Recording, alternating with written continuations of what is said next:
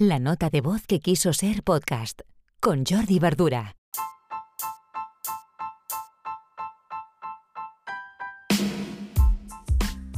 Hola, muy buenos días. Hoy ya 6 de julio de 2021, episodio 203 de la nota de voz.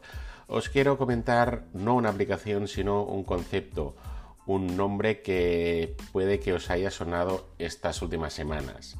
Es el de Viegenials.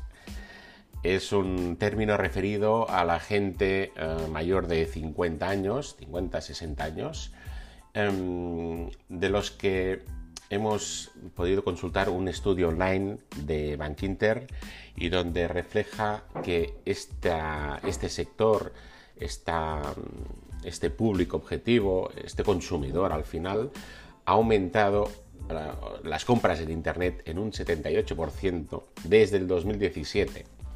Es decir, aquí tenemos un público objetivo mm, activo online, es decir, compra, observa, compara y compra, y con, características muy interesantes para los que tienen, pues esto, un producto o un servicio online.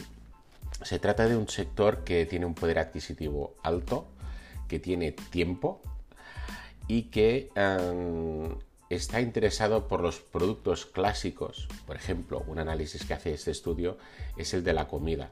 Son gente que eh, les gusta comer y cocinan en casa. Pues imaginaos aquí todo el campo de exploración que hay para, muchas empresas.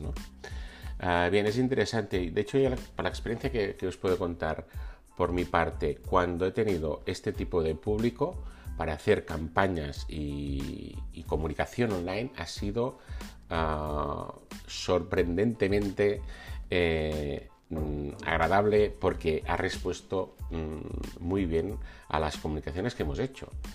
Y a veces la duda nos entra en, si este perfil de, público respondrá online, responderá online. La verdad es que sí, responden y se involucran y compran. Por tanto, es un concepto nuevo, insisto, que puede que os haya pasado por delante estas semanas, es el de Viegenials. Algunos lo escriben con dos Ns, algunos con una N.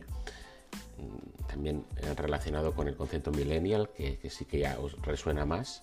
Tenemos este de, Viegenials que eh, hemos de tener muy presente, porque mm, muchos productos, muchos servicios online están pensados para gente más joven, para gente que tenemos presente que está con el móvil, que está ah, conectada todo el día. Bien, esto es así, es cierto, pero no hemos de dejar de lado gente que también se conecta, que también investiga y que compra y que además tiene dinero.